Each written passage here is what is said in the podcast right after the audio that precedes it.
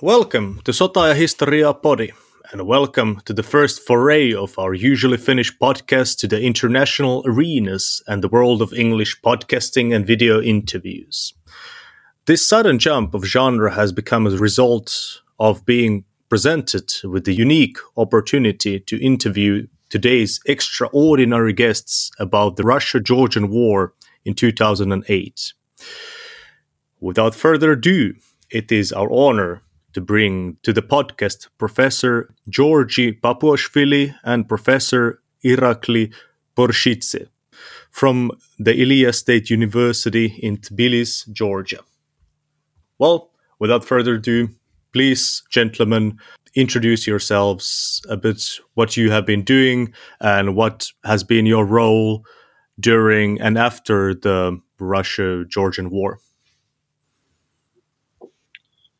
Okay, uh, thank you very much. So, Irakli, you will start or?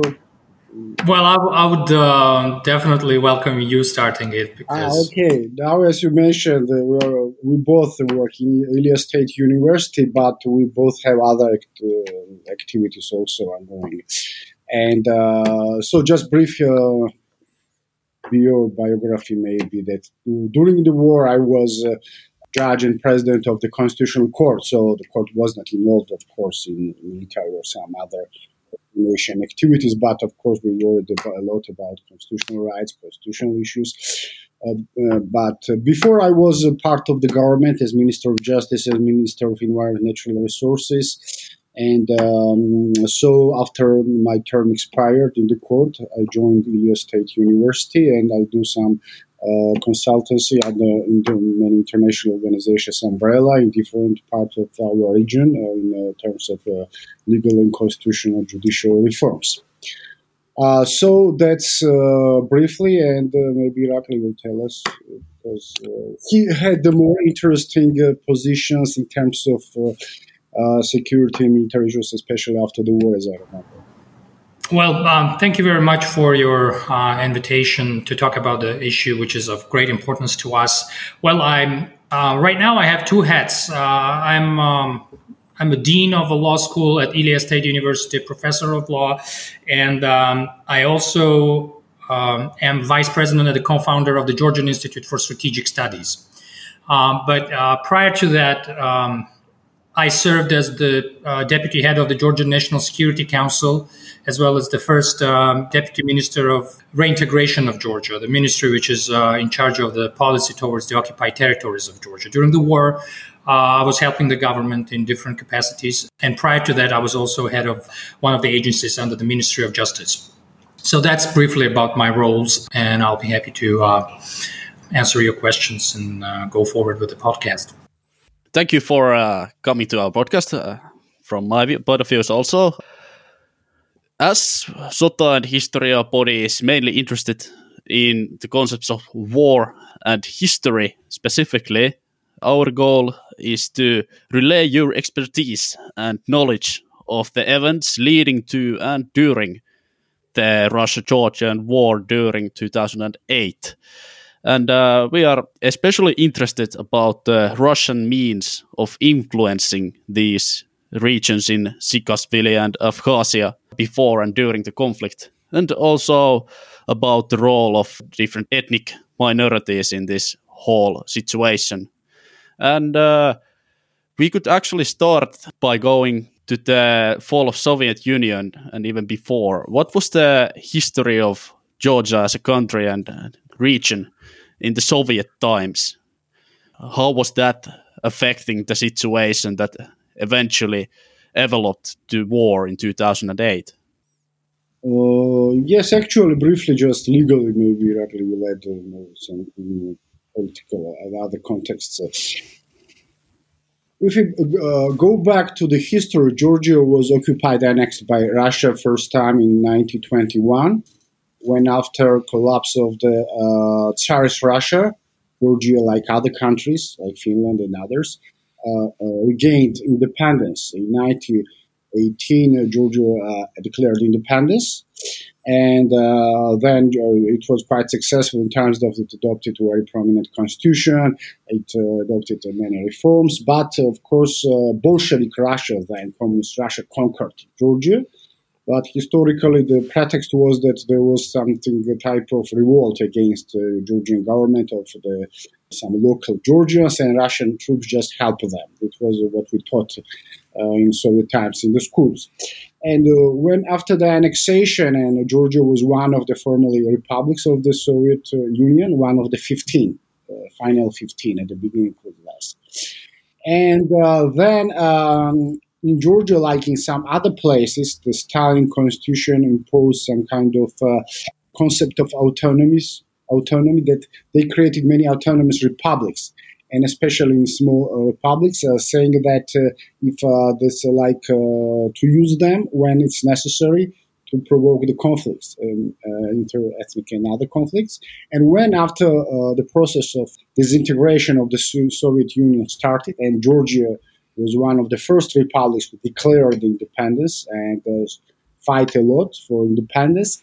At that time, Russia provoked some of the internal conflicts in two regions, uh, in uh, Abkhazia and uh, in Tskhinvali region, so-called South Ossetia. And Abkhazia had the status of autonomous republic, and in Tskhinvali region, South Ossetia had status of autonomous region, uh, so with less competencies. I mean, the region had uh, less competencies than autonomous republic, and um, after uh, Georgia declared independence, uh, they declared also a type of independence, but with uh, Russian assistance.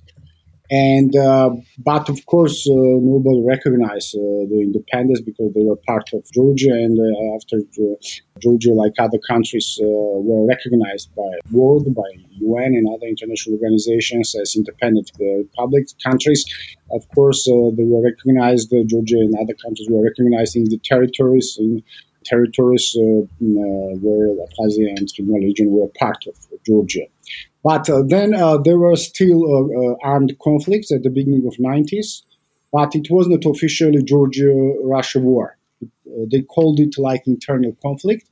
But of course, everybody understood that it was uh, Russia involved because unofficially they were trying uh, to mm, play uh, the role of peacekeepers, but officially, but unofficially they assisted uh, the local groups, separatist movements, with armaments, with mercenaries, with instructors, but sometimes with soldiers also, but not naming them as a regular army soldiers. But uh, Georgia also was not an important part of the world at that time because it was not um, uh, so close to Western um, organizations at that time, and so uh, it was not the focus of the world. And Georgia was forced also to somehow follow the Russian rules, game of rules, and game of rules that uh, to recognize Russia also as a type of peacekeeper in this region. But at the beginning of uh, 2000, Russia started to behave uh, itself more aggressive.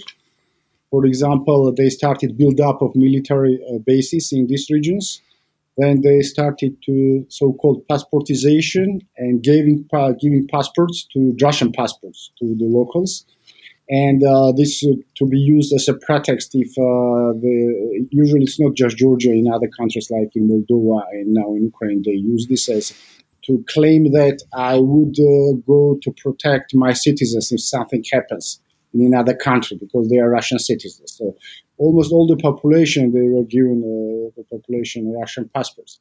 So we had the frozen conflicts, but not solved. But nobody recognized these uh, regions as independent, even Russia.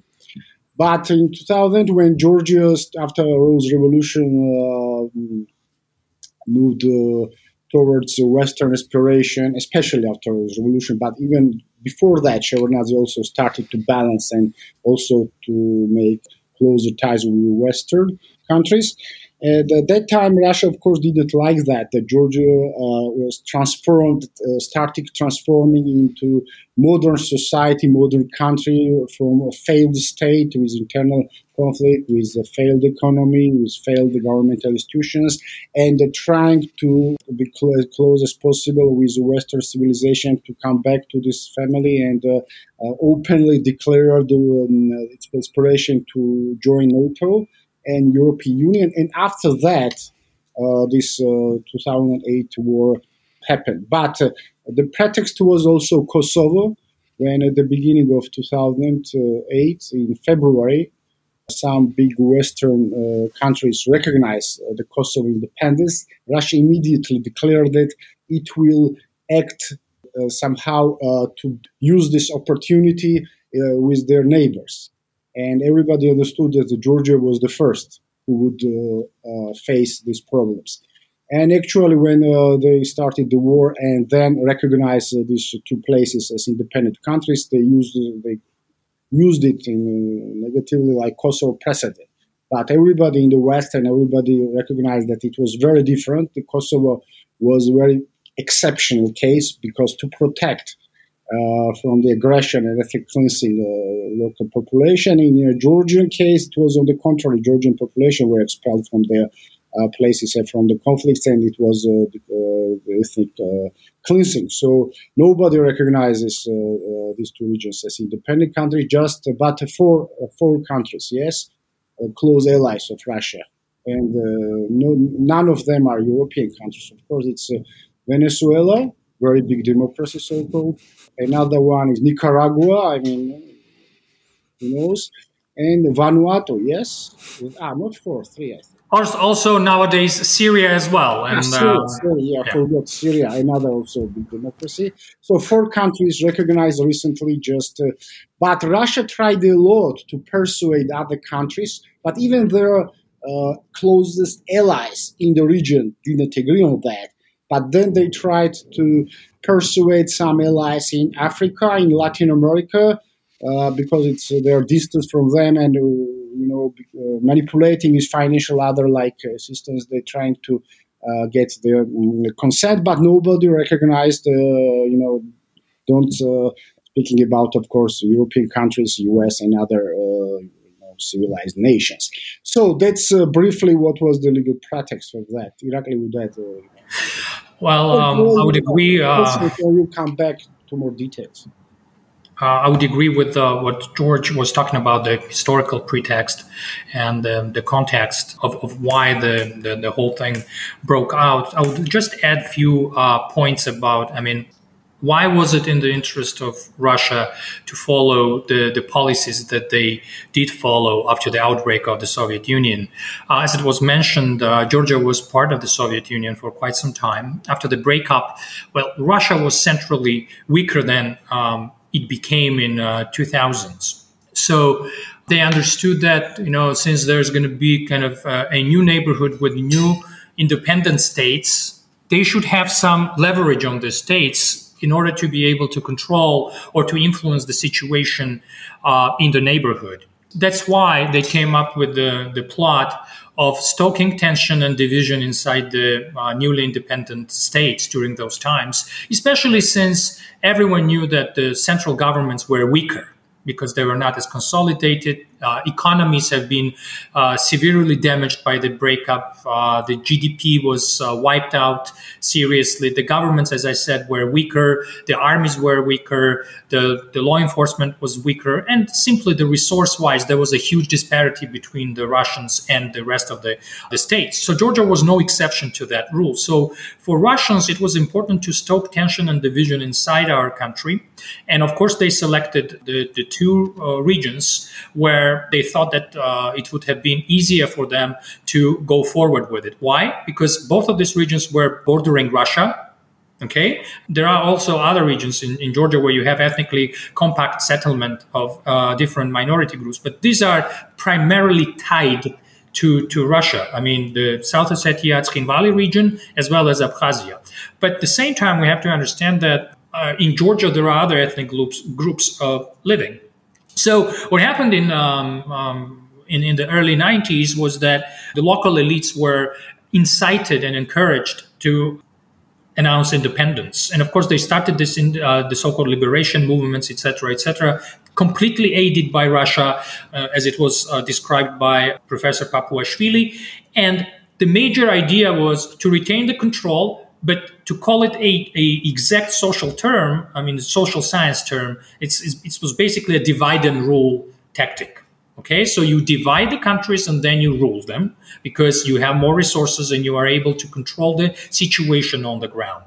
So people now started to talk about the hybrid tactics when Russians were using that in early 90s okay? They were trying to come up with the, the, the different types of groups you know the, the so-called caucasian north caucasian um, uh, you know battalions and uh, different types of movements which were trying to aid for example abkhaz in the region or, or south ossetians they were also having a very kind of indirect a tactic of aiding them with ammunition, all types of military personnel and instructors. So they were trying to use this unconventional ways, or what they now call hybrid tactics, to stoke those tensions and to change the situation on the ground. But also sometimes where they were directly involved in these operations, Russians were providing aerial support. They were bombarding. They were um, creating safe passages if there was a need. Basically, they were doing everything that you need me from a military uh, standpoint to come up with a situation which would change status quo on the ground. One point to make is that um, after the, the war, um, I mean, these conflicts broke out, Georgians were expelled from these regions. So they were predominantly Georgian uh, regions, you know, because they were in uh, the majority of Georgians in Abkhazia, majority of Georgians in uh, South Ossetia, Tskhinvali region. So these people were ethnically cleansed. So Georgians lost everything. They became IDPs or internally displaced people who now are residing inside Georgia or elsewhere. So these people lost everything. Their property, their lives were lost. There is only one segment remaining inside Abkhazia, in the Gali region and certain parts of Ochamchire, where you still have Georgians, ethnic Georgians. But they are beyond the control of the central government of Georgia. So right now, they are under control of the so called local satellite puppet occupation regime plus the Russians, because Russians are basically in effective control of these areas. So, as it, as it was rightly mentioned, Russia was always trying to come up with the, the pretexts for any type of development. So, they were uh, peacekeepers because of the, the, the uh, agreement which was signed in Sochi, uh, which basically gave source to the mandates of two different organizations in two different regions of Georgia. In Abkhazia, you had the UNOMIG mission, which was the UN administered mission.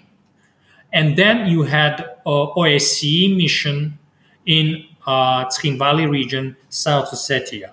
In all of in both of these formats, you had Russia being present. So we're officially and formally known as peacekeepers, even though they were never interested to solve the problem that existed. They were always trying to have the problem in the same manner it was, just to have kind of minor dynamics here and there. But their, war, their, their interest was to perpetuate the conflict in both of these regions.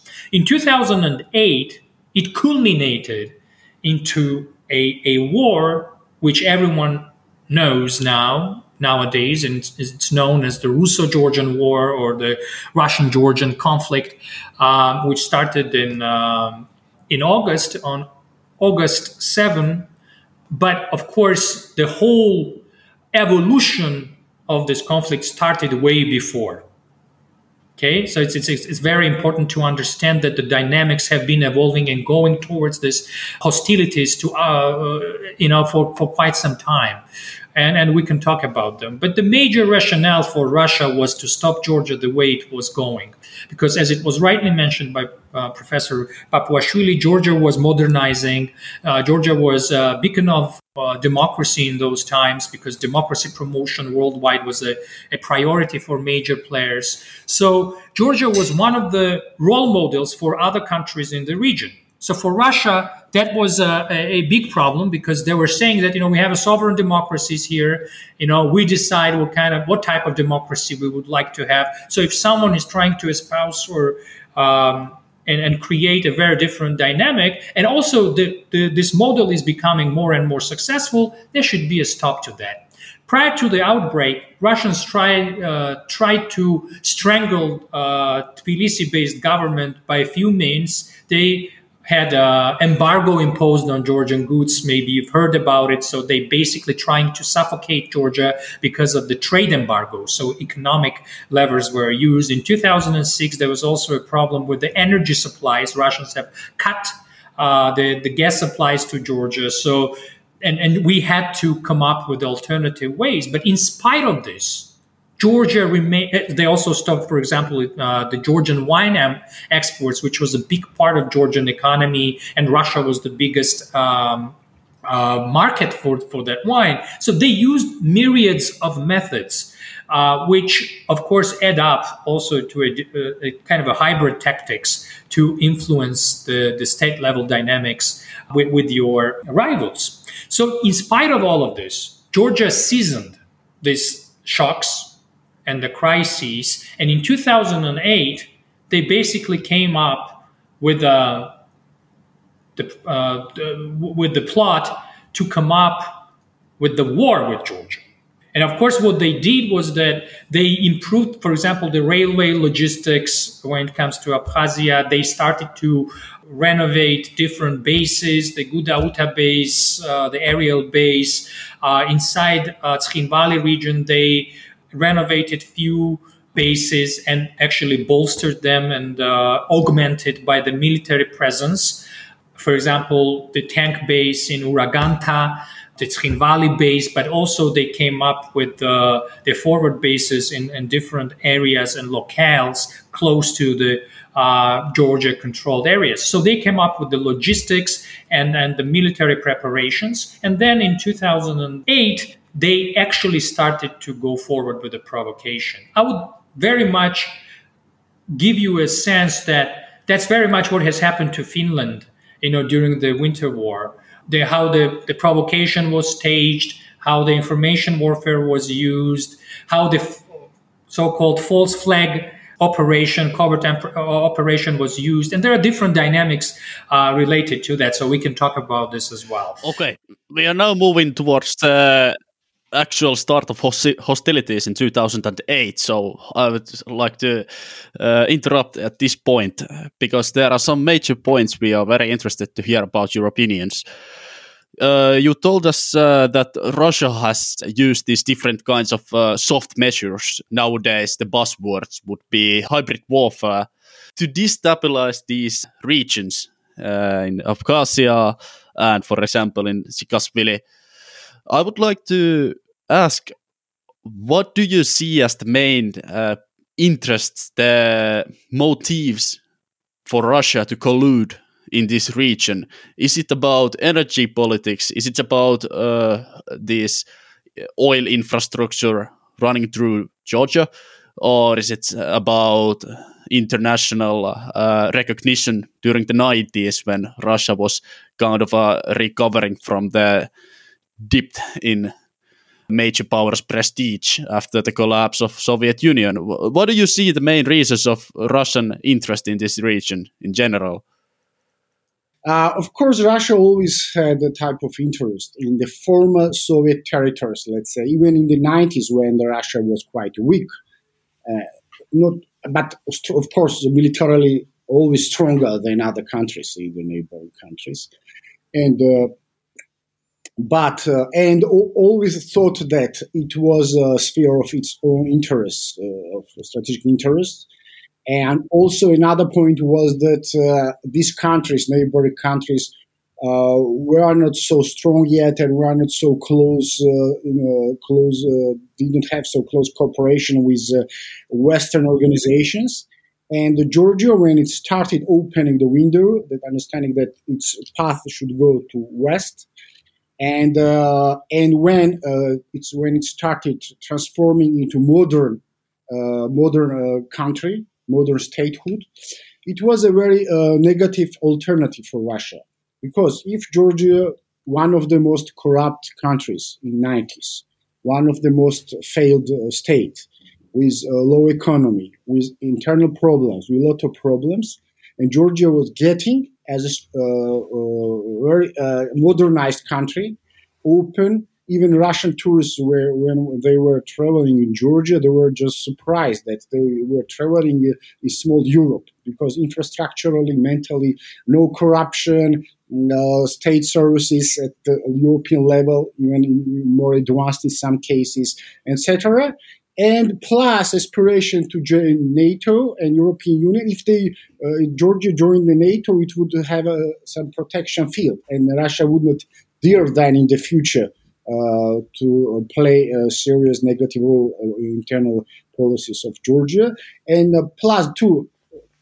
Uh, prosperity uh, in Georgia, and second, European Georgia, and third, if it joins international organizations, it would be very bad example for other neighboring countries. Everybody would follow Georgia outside of Russia, and second, it would be a very bad signal in, inside Russia, whereas there there is no democratic democratic practices. And what would uh, you say to this society? Why Georgians are different? We had the same past and why they live in a better condition, why they have democracy, they have modernized governmental agencies, uh, they live like in European environment. So it would be a bad example. So that's why they decided to punish Georgia to stop the aspiration and uh, to pursue government change, regime change, how they call when UN representative, uh, U.S. representative UN uh, said publicly that when Minister of Foreign Affairs Lavrov called um, Condoleezza Rice, State Secretary, saying that uh, Saakashvili, the president at that time of Georgia, should go and uh, we should uh, provide regime change. And it was, uh, you know, done publicly because they wanted that to change the this path that Georgia was uh, on the right track. So that's why to punish Georgia because it would uh, be it would have a very dramatic you know influence on other countries, neighboring countries, and in Russian society also. Um, yeah, um, absolutely. So um, sorry, about oil, also it's correct. Irakli add, and uh, you know, transit also mission. Yeah. But so uh, geopolitically, I mean, of course, Russia wanted to make a statement because um, it was those times when basically Russia stopped flirting with the West. Okay, so they wanted to punch uh, above their weight but also to make others known that you know we are here, we are back. So Georgia was the first basically country which felt this uh, materially, you know, like very tangibly. Uh, but of course, in general, I mean, if you've heard the Russian um, so-called leaders, you know, during those times, uh, you know, there was this uh, Medvedev's statement during those years in 2008 or 9 when he said that, you know, he regards the region as the privileged sphere of Russian influence Okay, that was the one of the terms which was coined basically and denoting that this is the area where Russia has its own uh, special interests. Uh, prior to that, to that, you know, as I said, you know, in the beginning of 90s, Russia wanted to use the so-called divide and rule tactics in order to have tangible leverage on the countries in the region. So Georgia was no exception because you had the similar problem in uh, Azerbaijan with the Karabakh, for example, and the way it was handled. There was the same thing happening in Moldova as well. And of course, uh, when it comes to going back now to uh, the 2000s and 2008, Georgia has become a, a transit route and the transit hub for um, energy carriers so there were a lot of pipelines going through Georgia. The gas pipelines, two, the one gas, uh, big gas pipeline, two oil pipelines. So Russia was seeing that uh, the way Georgia was perceived because it was a democracy, uh, it was it was modernizing. You know, it was transforming into a state and into a model which would challenge the way they were trying to develop during those times. But also, the significance of Georgia was increasing so they wanted to stop it. They also wanted to stop Georgia's integration or approximation with the West uh, because Georgia was getting closer with the NATO, um, because there was a dynamic, there was a better dynamic with the EU. So they wanted to make a statement. So Georgia was the country which they targeted primarily because it was a, a success case which they wanted to show and demonstrate to to uh, the rest of the world that that flirting with um, the West is done, and now Russia is coming back. Okay, that's very interesting because uh, after the early 2000s, Georgia has become known from its major investments in liberal economic policies and uh, infrastructure rebuilding, and the country has uh, been in many ways a good leader in the region with low corruption and all that, and uh, functioning democracy. So you're saying that uh, in one way the country was becoming too major player with uh, too good uh, prestige, and then in another way, Russia wanted to limit the Western influence in this otherwise hot geopolitical area because you have some oil and gas infrastructure running through the nation. So this was the big statement to bigger players like NATO and Europe and United States to stay out of this uh, region.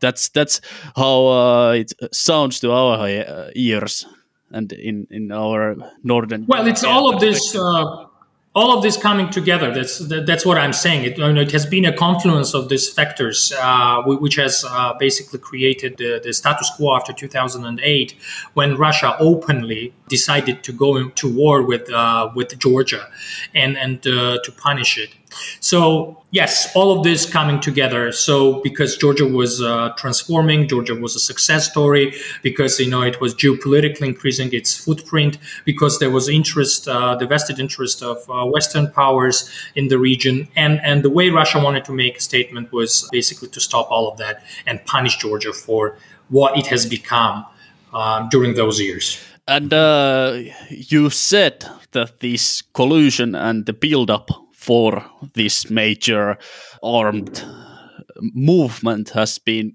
ongoing and continues all the way from the 90s. Uh, this colluding in the local government and political stuff inside these certain regions. Was that uh, correct? Yes, uh, absolutely. I mean, uh, one thing we have to understand is that both of these regions were controlled by Russia. So they were totally dependent on Russia. So here I'm talking about the uh, the effective control that they were exercising, and by effective control I mean the complete control of the, the regions when it comes to the military and hard security. So they had the bases there, they had the uh, military personnel in uh, both of these regions. They also were seconding their, the, the, the Russian nationals to their governments. So basically, uh, the security institutions were staffed with Russians. They were basically the ones who were ma- making all the calls all the shots were called by them.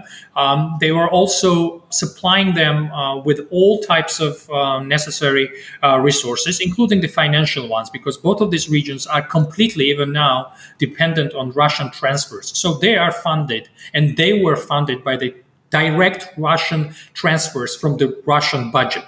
So we have to understand that more than 98% of uh, South Ossetia uh, Tskhinvali region's budget is dependent on Russian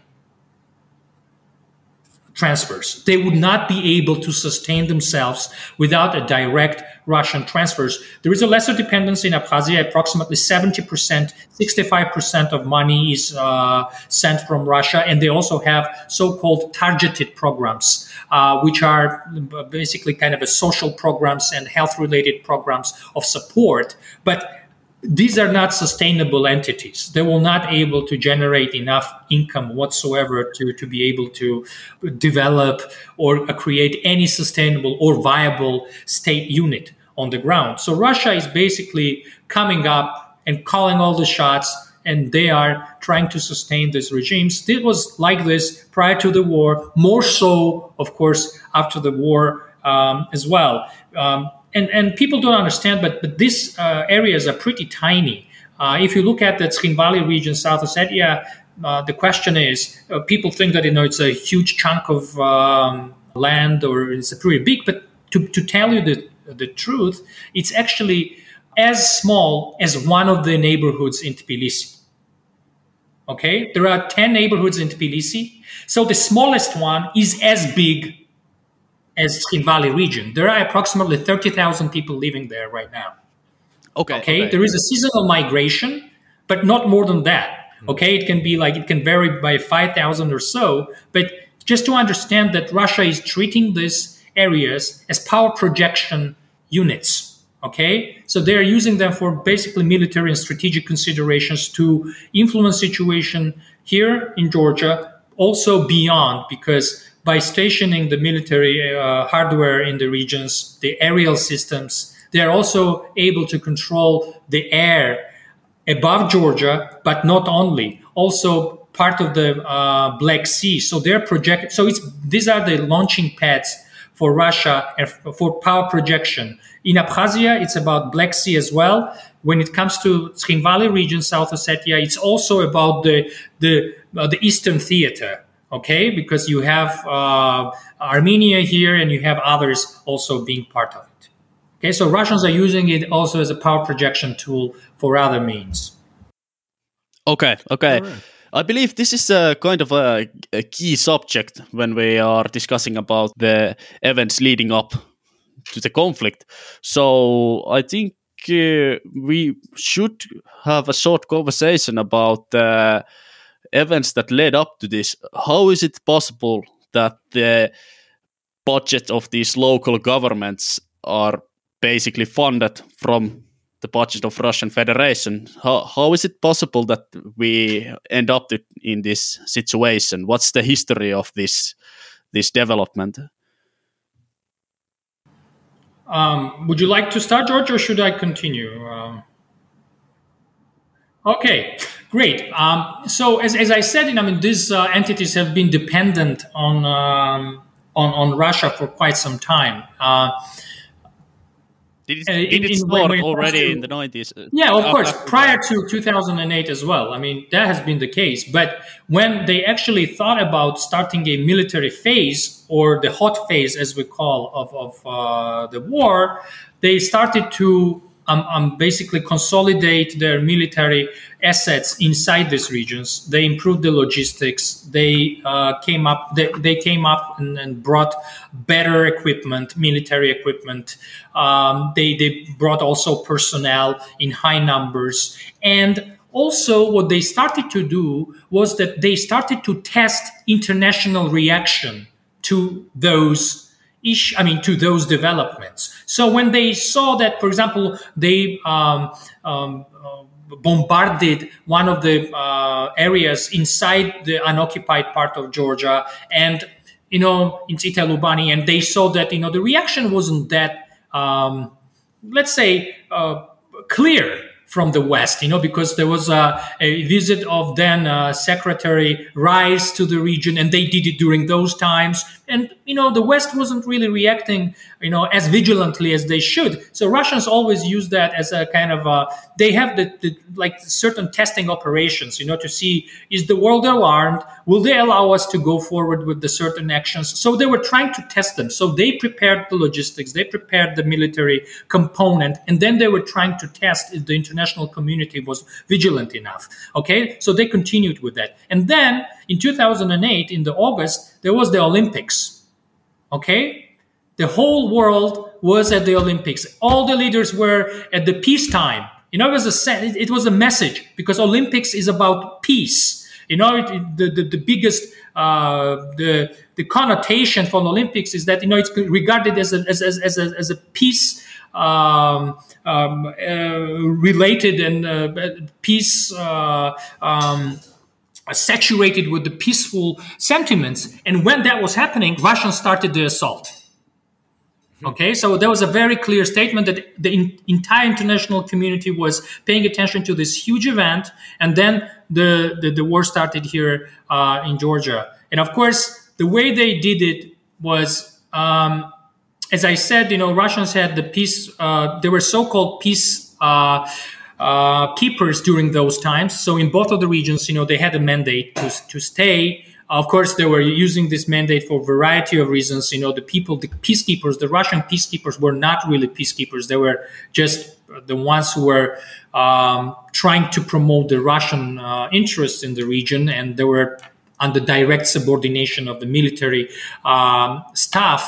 Uh, during those times. So they um, were trying to use those assets, which were part during those times inside the, uh, the areas, to uh, carry out certain operations. For example, in uh, Valley region, South Ossetia, they were shelling Georgian villages from the peacekeepers' headquarters from Valley.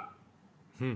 Okay, so they were for a few uh, days continuously trying to uh, bombard Georgian villages. So Georgian government had to react one way or another because they were seeing that eth- uh, predominantly ethnic Georgian villages were basically under fire 24 7 you know with few interruptions so they were trying to provoke a, uh, some type of reaction from georgia and then there were also some uh, other types of provocations. Uh, the Georgians were part of this peacekeeping battalion, so they were trying to stage different types of provocations against the Georgians. There were there was a roadside bombs uh, exploding when the Georgians were passing this place. So they were using all types of uh, covert operations in order to provoke Georgian response. Mm-hmm. And then in um, on August 7, what happened was that the regular Russian army regiments started to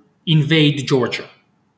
Okay? So they didn't have a mandate to bring on a sovereign Georgian territory, which was recognized by international com- community as Georgian territories, in spite of the fact that you know the Russians were still in effective control in those occupied, now occupied territories. They started to uh, have Russian uh, regular army regiments coming into Georgia. And that's when Georgia understood that Russians were up for something big. Mm-hmm. And they had to respond because they were on a Georgian sovereign territory. Mm-hmm. That's very much what has happened also in, uh, in your part of the world during the Winter War. That's how it has started. Um, I have read it uh, on numerous times how the Russians have staged the border, so-called border acci- accidents, that there was a shelling from uh, your side, which there was no Finnish artillery in those areas, um, that, you know, it couldn't have been done in any way from your side. They justified then the entry of Russia into the war and the announcement of the war. Then you had to have a territorial defense phase of protecting your uh, your own country. So Georgia had the exact same problem. They staged this um, um, uh, military provocations. They had uh, they had Georgian territory being invaded by Russian regular army regiments. That's very important, not peacekeepers. And they were starting to shell Georgian ethnically uh, Georgian villages. So Georgia had to act if they if Georgia wouldn't have acted, Georgian state as such would have disappeared. So Georgia had to fight. Mm-hmm. So, and that's when, um, of course, Georgia started to repel the attack, which was started by Russians. They uh, had to uh, act and and then the, the, the hot phase of the war broke out. Mm-hmm. the hostilities were also the, the, the, fact of life then during those times, especially starting from the, the late night on August 7 and on. Thank you. All right. And I think before we're going to the actual uh, actual events of the war, we have to, for a second, uh, take a step back and look at what situation we're at now. So all the world leaders were with their eyes towards the Olympics.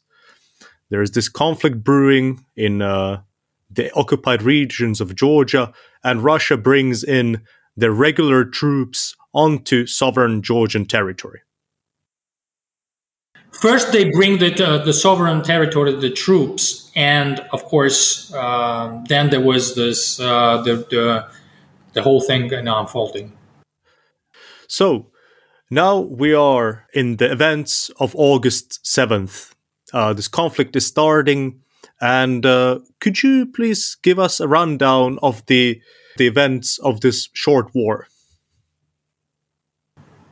Well, uh, what Russians have done together with the, the local proxies on the ground is that they evacuated the Tskhinvali region, South Ossetia. Mm-hmm. Okay, so um, that that's actually one more proof that they were preparing for a war.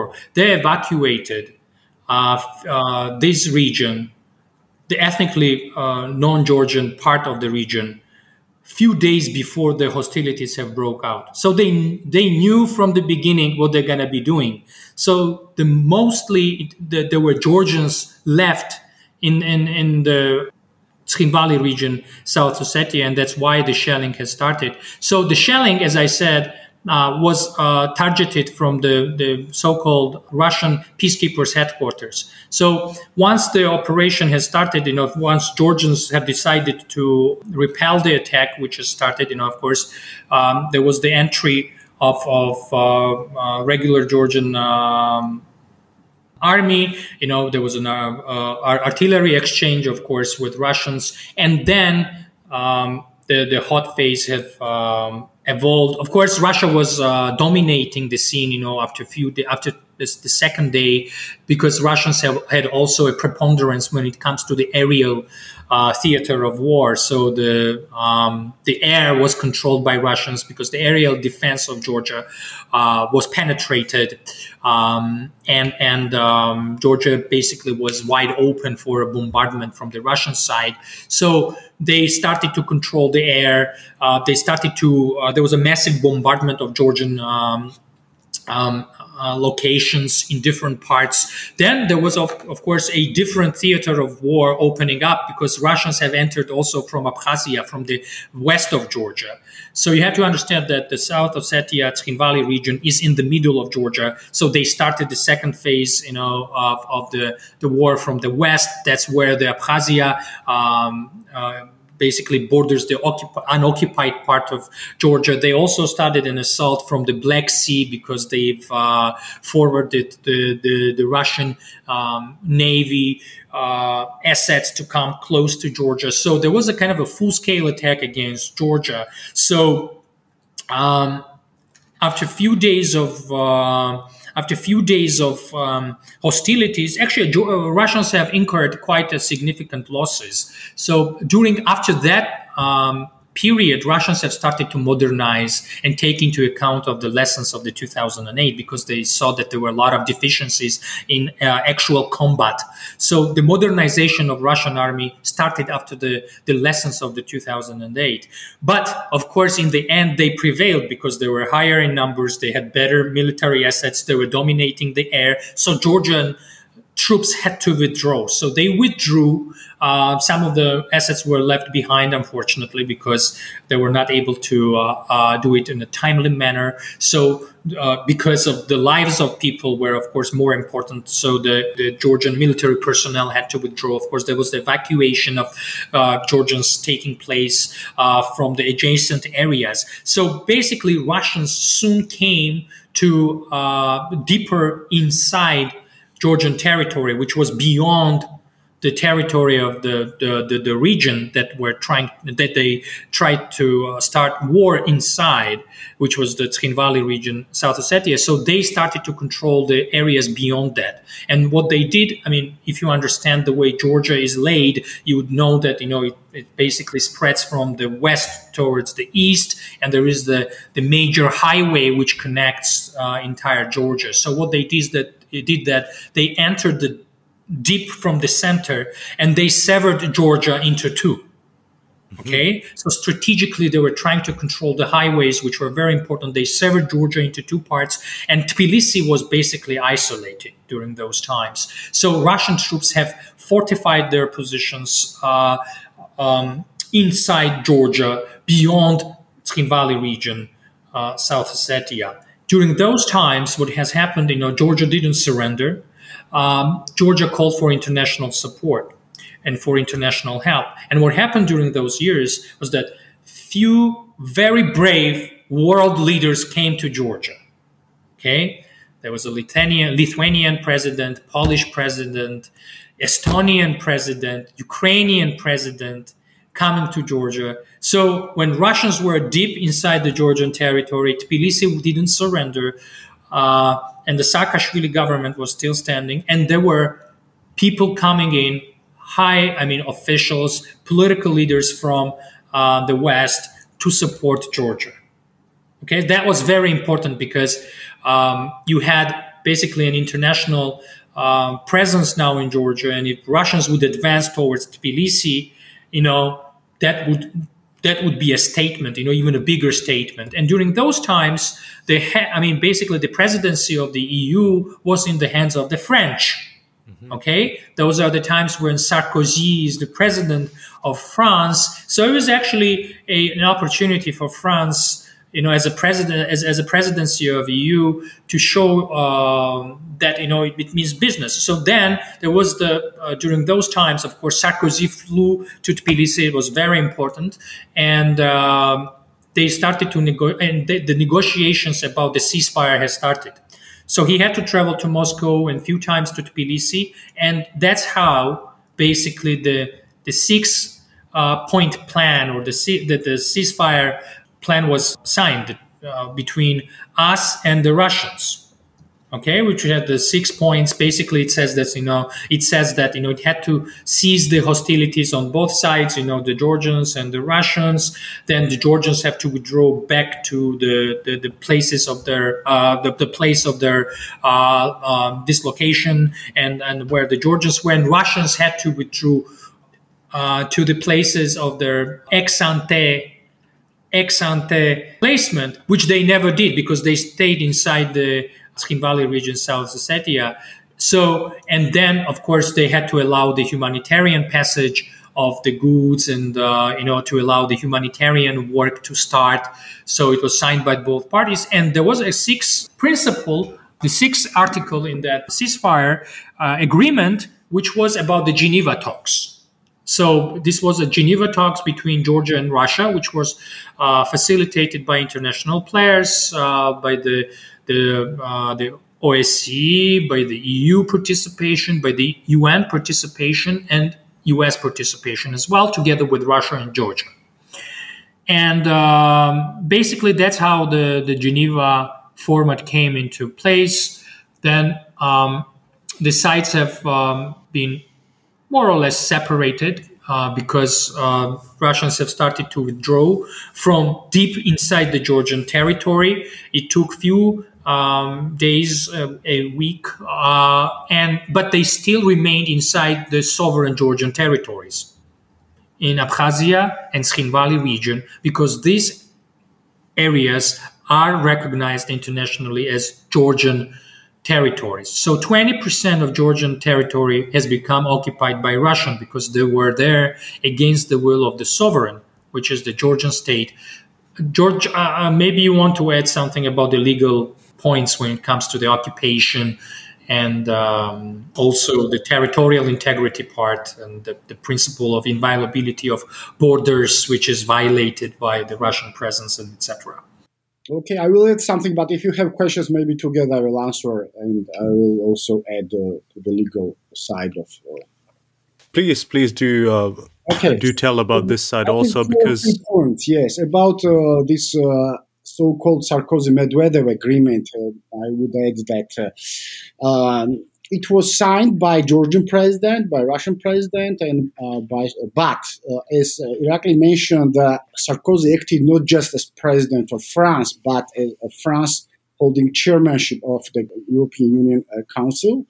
And uh, unfortunately, this agreement just partly has been fulfilled and uh, Russia still uh, did not uh, fulfill its obligations.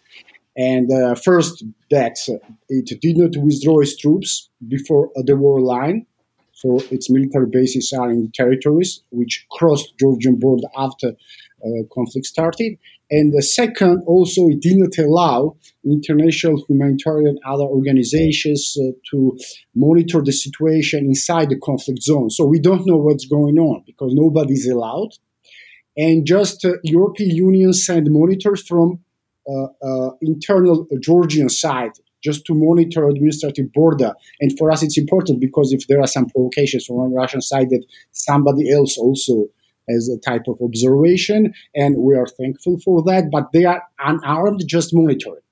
But the problem is, it's not just Georgian problem because it's uh, uh credibility of EU institutions when uh, EU signed agreement also like guarantor, and Russian side uh, is still in breach of this uh, agreement. It's a problem internationally, and uh, one should I, I, one should one may understand real politics, but the problem is that.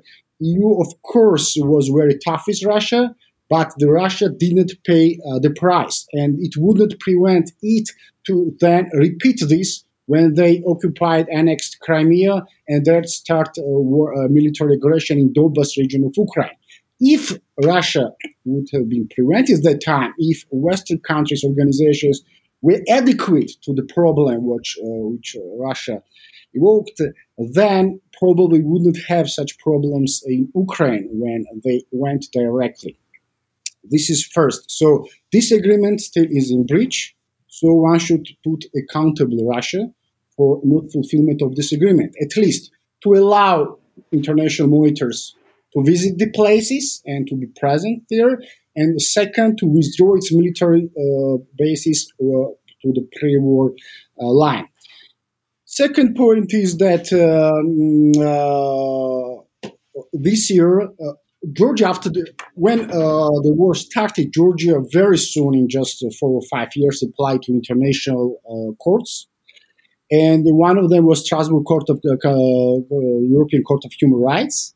And after two, more than 12 years of hearings, etc., etc., finally the Strasbourg Court uh, made a decision, issued a decision this year in January, saying that Russia violated interstate uh, you know, uh, interstate. This was the case, interstate Georgia against Russia, uh, and it was that the court recognized that Russia is in effect is in charge of control of these territories. The only exception was made that the court said that during the military exercises, during the actual military conflict in August uh, August 7 to uh, 12, it uh, could not uh, put the responsibility on Russia because it was not clear who was in control of these territories. But after August 12, when there was a ceasefire and Russians took the actual control, the court said it took actual control of these conflict territories is outside of conflict territories. As Irakli mentioned, they went beyond these conflict territories. And uh, the court put uh, responsibility on Russia's side of all the violations, uh, related to uh, European Commission on Human Rights, right to life, right to dignity, torture, uh, discrimination, uh, movement, freedom of movement, because Russians uh, promoted uh, ethnic cleansing, because all the Georgian villages were just burned down, and there are no Georgian villages anymore there, and so on and so on. So it, was a quite legal recognition of Russia's responsibility. even more, the court said that although it was difficult for uh, the court to say that during the conflicts, uh, military conflict, uh, Russia was exactly the responsible, but it obliged Russia to have effective investigation of uh, the atrocities uh, happening during the wartime. So it still opened the door for that. So it was uh, first international recognized, I, I mean, judicial decision which says clearly who was responsible for the, all the atrocities during that time. Because many times the Russians claim that, you know, with both sides, in Georgians also were, you know, were committing some crimes, etc. And the propaganda worked partly, at least in some of the circles of Western circles also. And but it was the first time when the Strasbourg court made it uh, very uh, clear.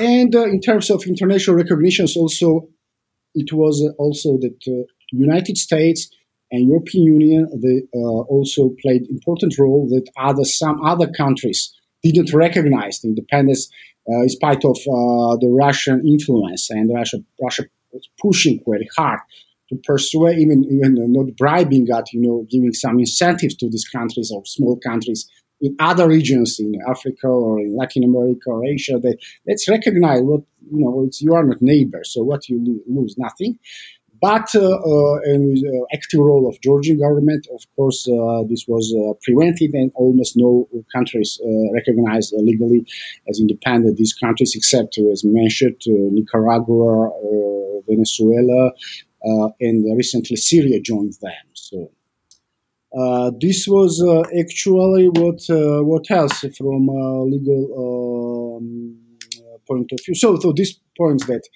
European Union brokered agreement, Sarkozy agreement, so-called, is still pending, and somebody should take responsibility. First of all, who brokered this deal? It was European Union, not Sarkozy personally he is not in the position now to control something, but uh, the European Union, yes. And uh, second uh, decision of uh, the Strasbourg court is also legally important. Uh, these two points. Maybe you have some questions. Mm-hmm. Yes. Uh, so, do I understand right that in your position, you would say that if the West and European Union would have taken a harder stance on Russia during the uh, this conflict in 2008 that we might have not had the later problems uh, in Ukraine now in two, starting 2014 then. Yes, absolutely, because you remember that uh, we have uh, the policy of reset, US, uh, Russia, and also because of uh, energy problems, uh, Europe tried to uh, have type of pragmatic approach, stick and carrot something like this, but uh, it didn't work. And um, so uh, Ukraine was next. And by the way, Georgian government warned that time, and nobody took it seriously when President hmm. Saakashvili made a statement that next would be Ukraine uh, and other some other countries and uh, so that's uh, that's a good example in a negative sense that uh, when there is no adequate uh, international reaction, uh, then um, other problems would come. So even uh, bigger headaches would come to Western partners. So it's better to react adequately, and that Russia should be accountable for what has been done in Georgia, in Ukraine now. And also another example is that um, sometimes some experts would say, close to Russian uh, government, saying that uh, if not the Georgian government who reacted to Russian aggression, maybe uh, the full-scale war wouldn't happen. And maybe it's Georgians who are a bit energetic, and maybe Saakashvili who was quite ambitious, etc. Maybe if not his uh, active role, uh, one would prevent this uh, you know provocation of Russian side. And but Irakli already described that there was, was no choice. One choice is just to give up and to let Russian forces, but with the maybe umbrella of local forces, local proxies. Uh, that uh, to enter Georgian villages and then uh, to come to the capital, or another was or, or to uh, fight. And the Georgian government uh, decided to fight. And by the way, it's a very small but mobile Georgian army could resist for four or five days. very big Russian forces without any air defense system, which was the big problem.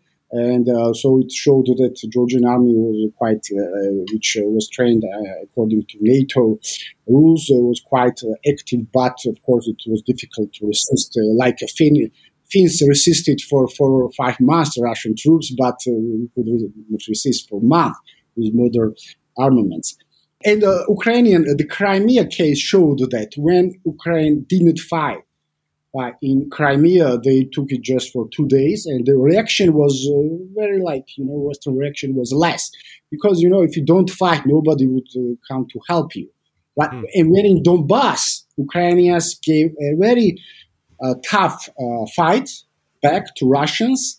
Then all the international community was mobilized looking when they are fight for the independence, for the freedom, for democracy, all the friends would come to help you, but nobody would come instead of you if you don't fight, if you don't do anything, just quarreling that I'm small and I couldn't resist or something. Hmm. Um, I, w- I would like to add uh, and continue on, on that um, point. I think that there are a few le- lessons learned uh, from from 2008, uh, which uh, everyone should heed. Uh, of course, um, I, I, mean not only Georgians but also others as well. Uh, first of all, um, when there is such an act, such an aggress- aggression coming from one of the players, you know the response has to be adequate. If there is no adequate re- response, if there, there there are no costs imposed on the aggressor, what will happen is that these kind of actions are going to be repeated So Georgia was the first victim. The next victim was um, Ukraine. And then, of course, we saw Russia flexing muscle beyond that. They did this in Syria. Then they what they did was that they were trying to uh, influence elections in um, United States. They did intervene there. They did the same, you know, in Germany when they were uh, trying to influence the elections there. Also in France, by the way. And and nowadays, you know, everyone understands that you know Russian is able Russia is able to. Uh, go forward with its influence operations, you know, beyond their territories, you know, and the extraterritorial application of Russian state power is is is now a fact of life. The, you, you know what they did to on the UK soil, you know, with um, different types of poisonings, um, you know, and the use of polonium and many other things. So this is a state. This is an act of state aggression Okay, sometimes you do it through different means. So Georgia was basically a first example when they did something and uh, there was a muted and very weak response from the international community. Unfortunately, Russians were not given a very clear sign and message that they did something very, very bad. That's why the Crimea happened. That's why there is still a war in the east of Ukraine and uh, Donetsk and Luhansk. And that's why the West is trying to cope right now still with the problems which are caused by Russians. So when there is an aggression, the, this has to be a very clear cost imposed on the aggressor. Um, international community has to be united. I mean, the free world has to be united.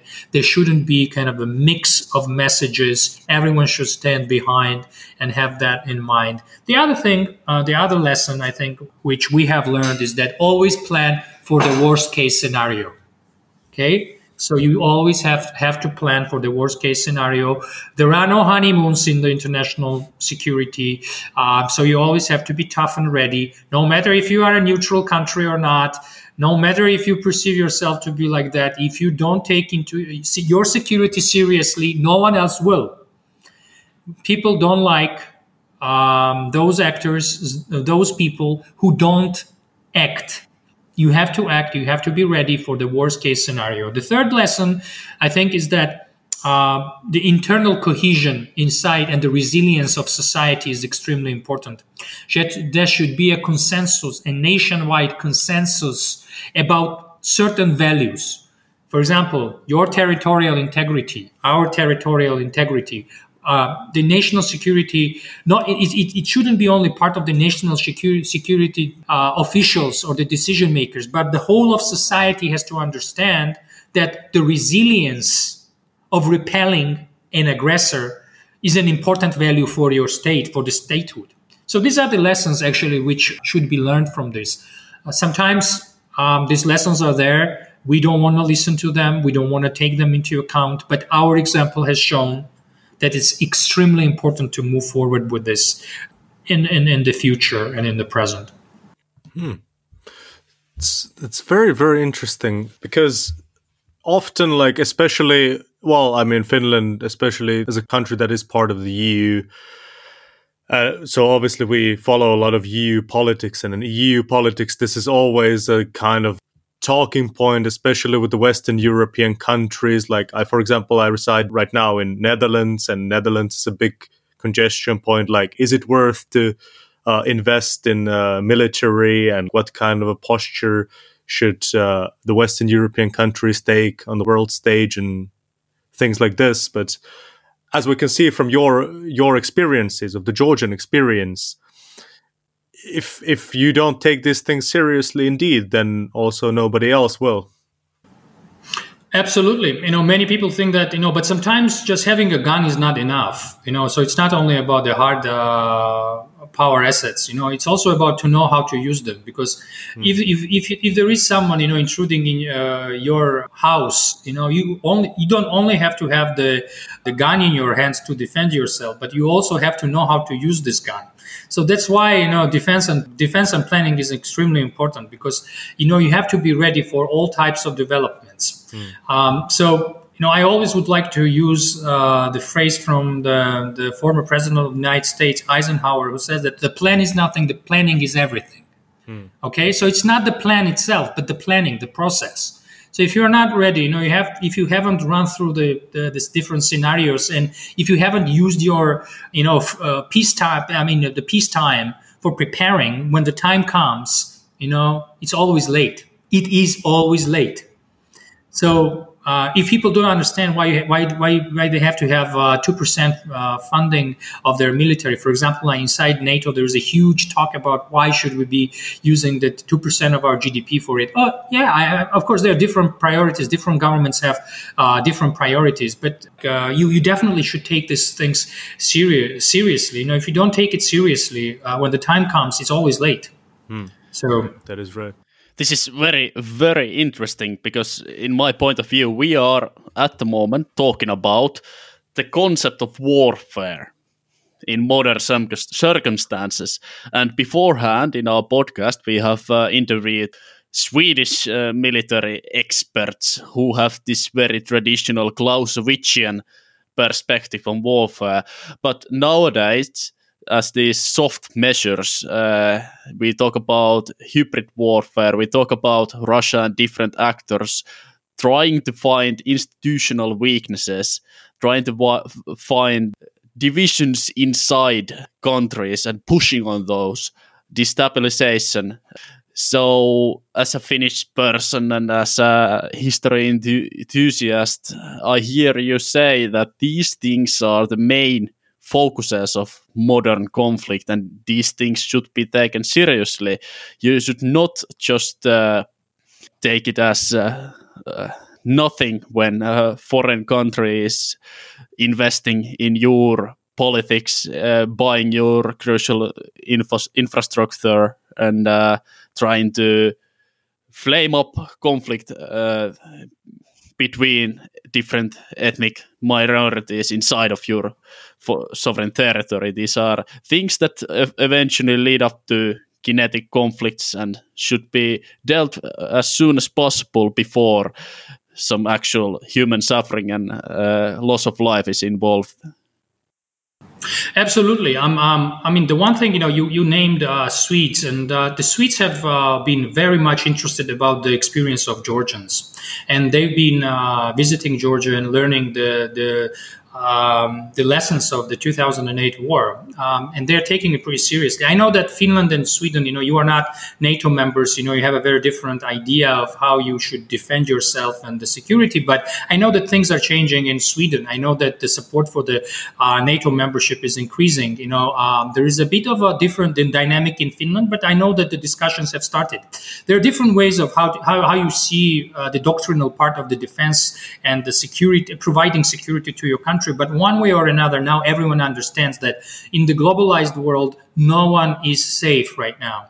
No one is safe. Why? Because, it, as you said, you know, uh, it's not only about kinetic war. You know, the, the conventional warfare has become uh, obsolete in many ways. Why? Because there are so many other uh, means uh, and methods to uh, to incur costs on on the uh, on your rival. You know, Russians right now Russians are weaponizing migrants. People they're weaponizing migrants very close to your border um, they're weaponizing migrants. They have shipped migrants uh, to Belarus, and the and the migrants, the Syrian migrants, are right now trying to storm the, the Polish border.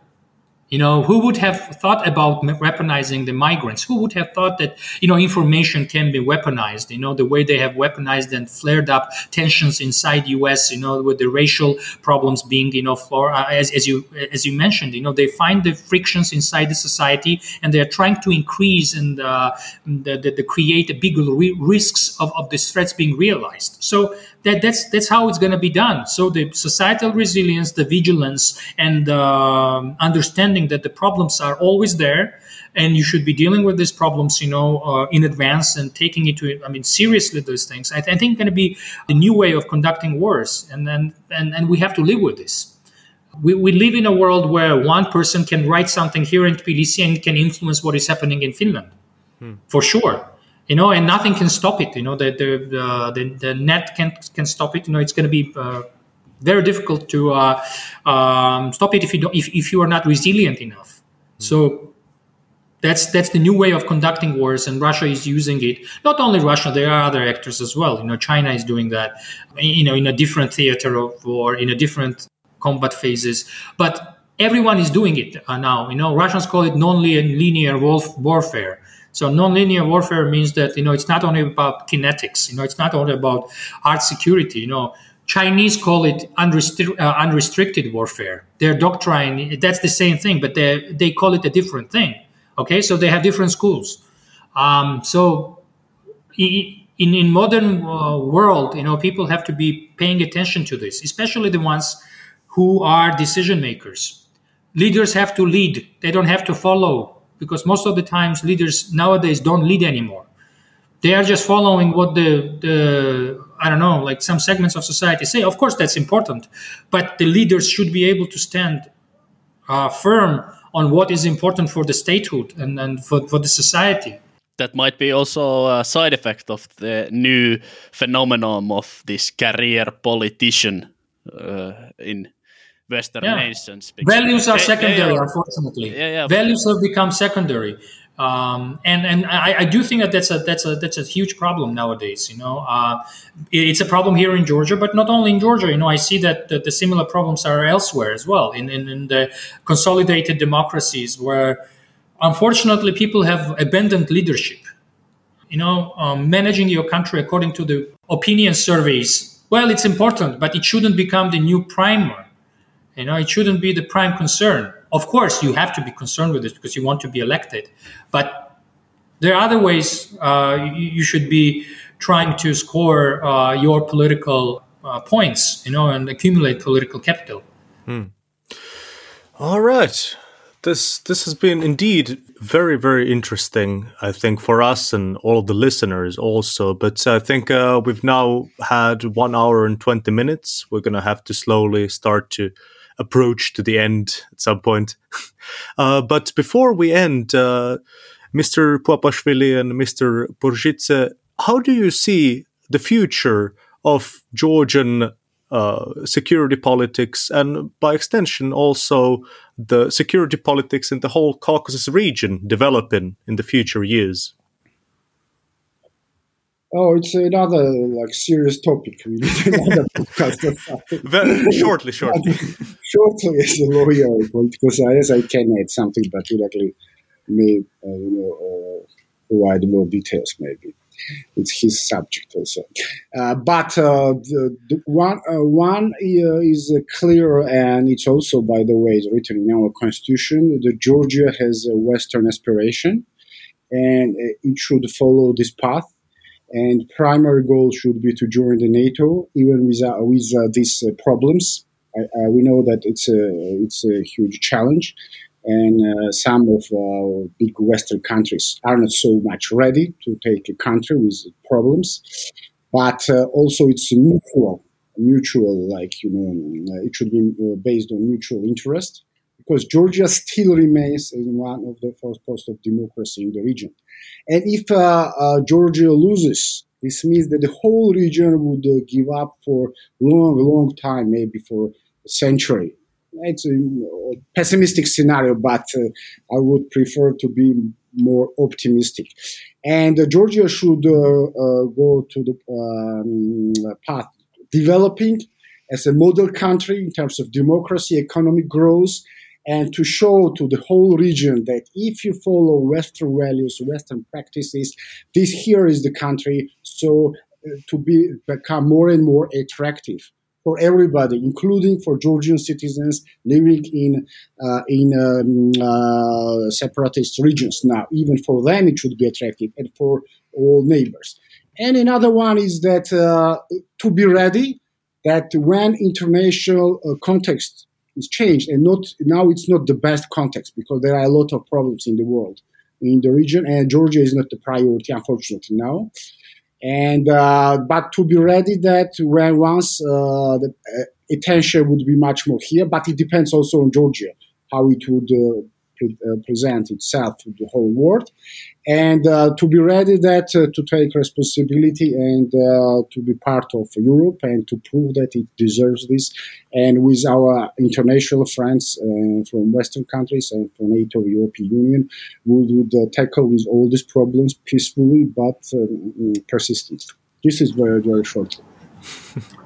I, I, I, do agree on um, the, the points that uh, was uh, raised by um, Professor Papuashvili. Uh, I would add that you know um, it is really an unfortunate development that the West has been more or less disengaged from the region, and uh, we don't see the, the, the U.S. interest that was uh, quite quite there for quite some time.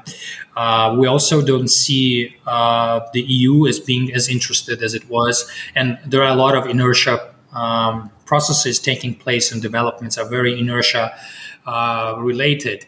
But I think that uh, one thing that I would desire is that for the uh, the the the Western opinion makers to think strategically about the region, um, to uh, be serious about democracy in the region, because if if if we see the the uh, continuous degradation and continu- continuous diminishing uh, trend of uh, democratization in the region and beyond, um, I think that's going to be a very bad signal to the countries that, that want to continue to be democratic in the region where the currency of democracy hasn't been really, really, really very high and the value has been diminishing. So I think that people have to take it seriously. From other strategic uh, points of view, I think they have to understand that there are if you disengage there are others who are going to be filling in the vacuum. So in the region these are going to be of course russians. Chinese are also interested. Iran has its own interests. Turkey has uh, even though it's a, a, nato country and is an ally of georgia you know has also some ambitions and some interests. So coordinating that with the inside nato among the allies is also extremely important. So I think this strategic thinking should prevail in the major uh, capitals. I think we have the same problem here. Our government is unfortunately a very weak government these days, which doesn't really think strategically. It doesn't think strategically about defending its vital interests.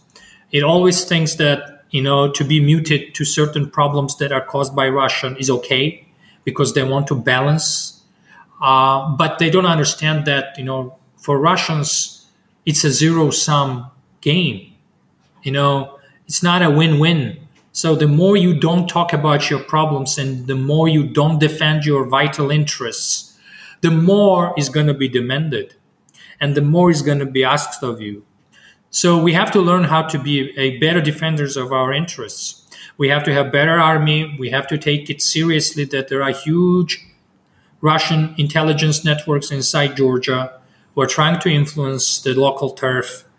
Uh, we have to be resilient as a society. We have to take information warfare seriously. We have to have a better economy. We have to have a healthier economy. And all of that is extremely important. But nowadays, it's unfortunate that Georgia is in a political crisis where the government is using, the, the party in power is using every means it has and there is a huge uh, resource disparity to overpower opposition. And that's their major concern, not other vital interests that the country should have. And our democracy is, is uh, unfortunately, the degree of our democracy is diminishing. And it's a very bad sign because others are not going to be paying attention to Georgia. So the more we become less democratic, there is going to be a less interest paid to us. So there are strategic considerations, the external ones or exogenous ones, and there are of course internal ones that I've been talking about. But in both ways, I think we need leaders who who think strategically, who are able to um, create the proper drivers. Um, so it's not it's going to be hard times ahead of us. You know, uh, we live in a poly-problem world. You know, there's too many problems. Resources are very, very, very tight. So we have to be learning to survive in the tough conditions. You know, as in special force trainings, you know, you are getting ready for the times when, you know, there, uh, you won't be able to sleep for six hours or eight hours, and you you have to survive you know in difficult conditions i think every state should understand that the times that are going to be coming with different types of pandemic with different types of problems that we're going to be facing we have to get used to be resilient entities So leaders should be thinking about this in the years to come, and I think that's the that's the historical lesson we should be learning. Hmm. In many ways, I can see relatable concepts and talking points to many northern European nations, like Finland, for example. Same uh, phenomenons, maybe different magnitude and different contexts, but still the, in many ways same. Yes. Well, I think uh, this is now seems like a good time to start uh, start to wrap up, and um, yeah, I would uh, I would uh, invite you if you still have some some points that uh, you might have not been able to raise during this interview uh, to maybe present them now. and also after after we wrap up, I would like to invite you to have a small after conversation because after this recording, uh, we will record or uh, produce this Finnish uh, language uh, episode about the Russia Church and conflict in 2008. And if you have some points you want to uh, bring about that we we take into account in that one, that's also yeah. something yeah. we would. But only if you have time, because we understand yeah. you are very busy men yes, both.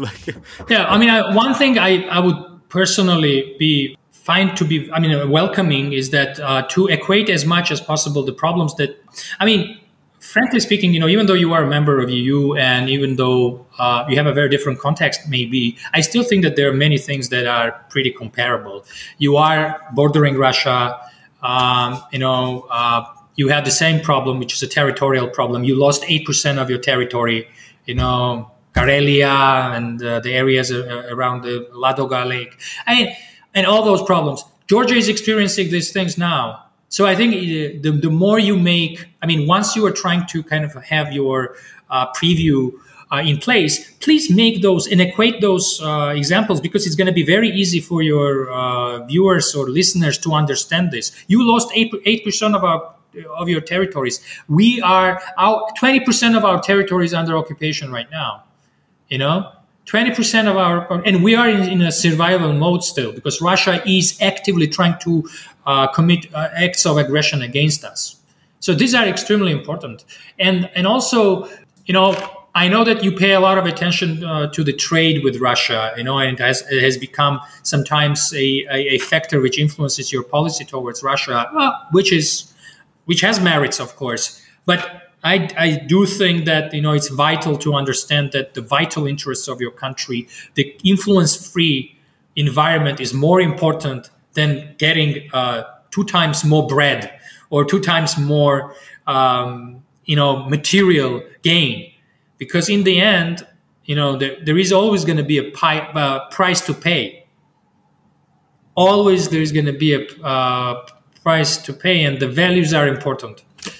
I don't know. I think I made it clear. So um, if you have any questions, I'll be happy to answer. But otherwise, all right, Professor Papuashvili and Professor Porchkhidze would like to very much thank you for this amazing interview. It has been very, very informative, and I think all of our listeners also learned at least a dozen new things about this conflict and about the geopolitical situation of Georgia. Uh, Ville, would you want to add something? Well, overall, it's been an honor. It's been extremely interesting, and it's kind of a shame to end it at this point. I, I believe we could have talked through the night about these subjects. They are big subjects with uh, lots of lots of different point of views and different uh, ways to open it up more. But overall, uh, I'd like to thank you for this interview.